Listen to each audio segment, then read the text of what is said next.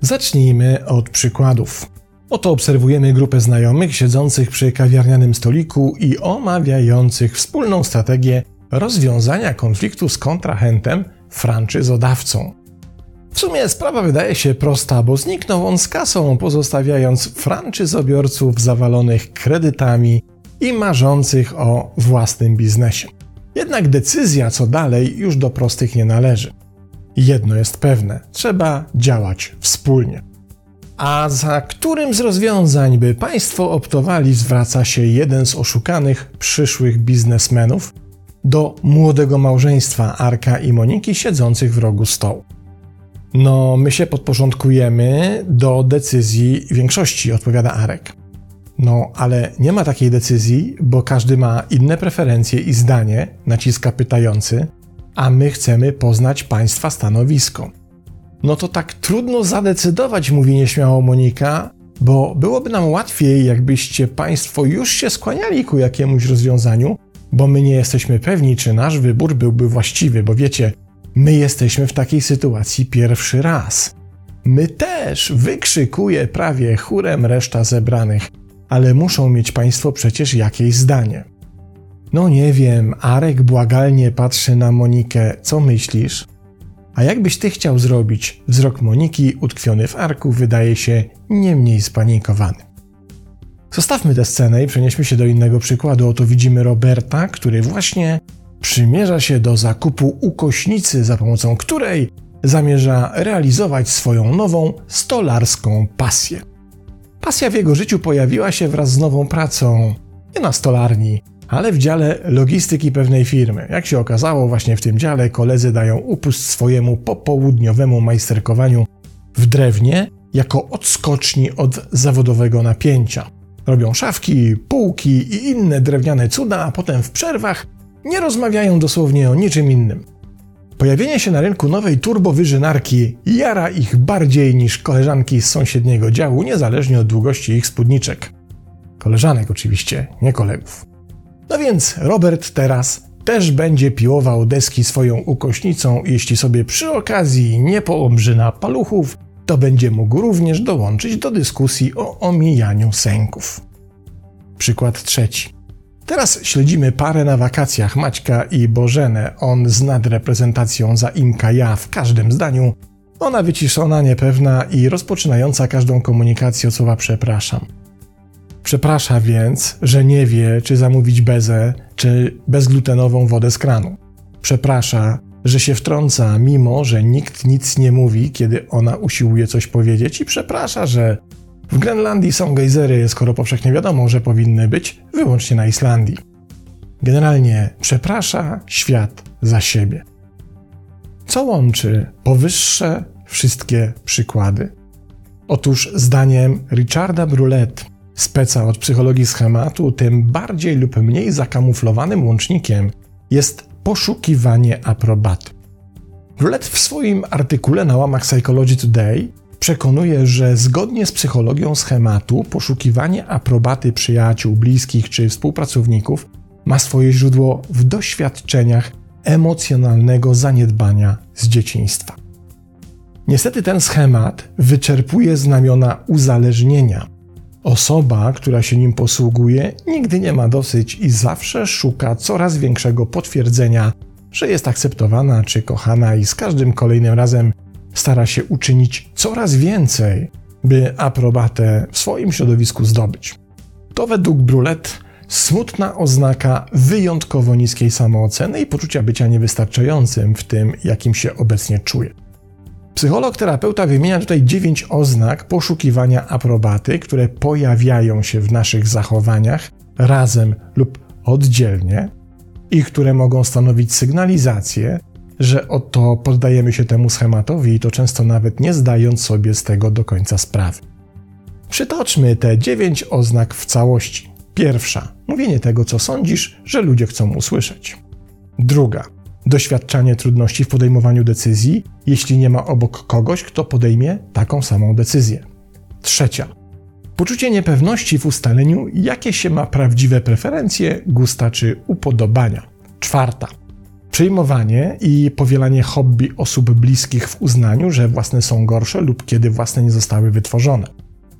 Piąta. Poczucie zranienia i dyskomfortu, kiedy inni nie podzielają tych samych opinii, osądów czy idei. Szósta.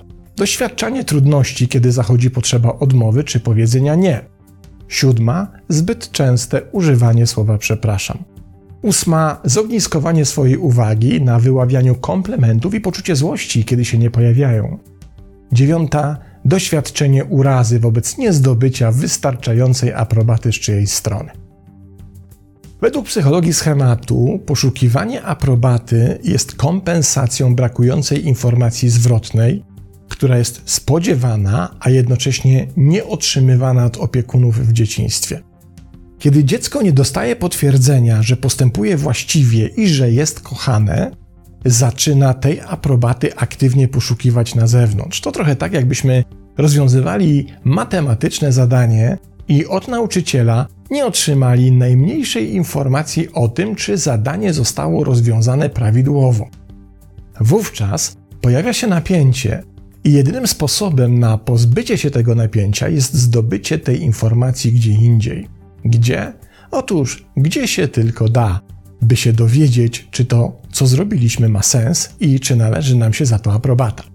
Kiedy takie potwierdzenie jest trudne lub niemożliwe do zdobycia w najbliższym otoczeniu, prędzej czy później zaczniemy się zastanawiać, czy w ogóle istniejemy, bo pal licho matematykę.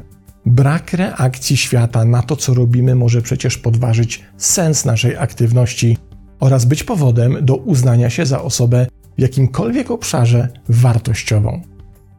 Ten model opisuje właśnie doświadczenia dzieci, które nie otrzymały potwierdzenia od swoich opiekunów tego, czy są aprobowane, czy też nie. W efekcie więc rzucają się na rozpaczliwe łowy takiego potwierdzenia od wszystkich innych, których spotykają na swojej drodze, i ten proceder przenoszony jest również w dorosłość. Niestety ma on swoje poważne konsekwencje.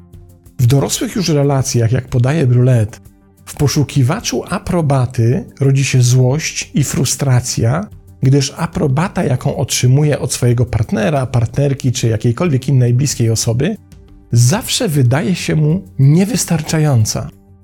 To zaś powoduje, że poszukiwanie aprobaty z czasem staje się coraz bardziej nachalne i uciążliwe dla najbliższego otoczenia. To zaś otoczenie czuje się przytłoczone presją udzielania aprobaty, więc reaguje powstrzymywaniem się od udzielania aprobaty, co z kolei powoduje, że poszukiwacz aprobaty staje się jeszcze bardziej rozgoryczony i przy okazji jeszcze bardziej roszczeniowy w tym względzie. Ale ta niekończąca się pętla to nie jedyny problem związany z poszukiwaniem aprobaty. W lipcu tego roku ukazały się wyniki badań naukowców z Brigham Young University zatytułowanych Co o mnie myślisz? Jak zewnętrzna percepcja siebie i poczucie siebie są związane z intymnością emocjonalną. W badaniach tych i owszem potwierdzono, że osoby posługujące się mechanizmem poszukiwania aprobaty mają znacznie zaniżone poczucie własnej wartości, ale dodatkowo wykryto istnienie związku pomiędzy poszukiwaniem aprobaty a zdolnością do odczuwania intymności w dowolnych innych relacjach. A to oznacza, że takie osoby traktują same siebie jako nadmiernie zależne od innych i jednocześnie doświadczają trudności, by móc podzielić się swoimi uczuciami z inną osobą. Same siebie oceniają na podstawie wyłącznie tego, jak w ich przekonaniu widzą ich inni i spędzają nieadekwatnie sporo czasu nad zastanawianiem się, w jaki sposób myślą inni ludzie. Wówczas ich własne życie, emocje, myśli czy poglądy zdają się tracić na znaczeniu, co dodatkowo obniża poczucie zarówno własnej wartości, jak i pewności siebie. Koło się zamyka, a życie z roku na rok staje się coraz większym koszmarem. Czy da się pokonać ten mechanizm? Oczywiście, ale jak zawsze należy zacząć od uświadomienia sobie, że danemu schematowi się poddajemy. Wraz z tą świadomością pojawia się możliwość kolejnej, czyli świadomość, że jedną z najczęstszych przyczyn takich zachowań jest strategia wypracowana przed laty, przez małe dziecko, które nie otrzymało odpowiedniej atencji w wieku, w którym jej najbardziej potrzebowało. To trudny moment, bo trzeba się zmierzyć z demonem przeszłości i jednocześnie uznać, że czas jego dominacji w systemie minął. Nie ma już dzieciństwa i rozpaczliwie poszukującego aprobaty dziecka. Jest teraz dorosła osoba i czas najwyższy przejąć kontrolę nad swoim dorosłym życiem. A to między innymi oznacza, że nie potrzebujemy niczyjej zgody na własne myśli, własne emocje i własne życie, bo ono jest przede wszystkim własne, a nie cudze. I to jedyna możliwość i jednocześnie fundament do zbudowania wewnętrznego poczucia tożsamości. Pozdrawiam.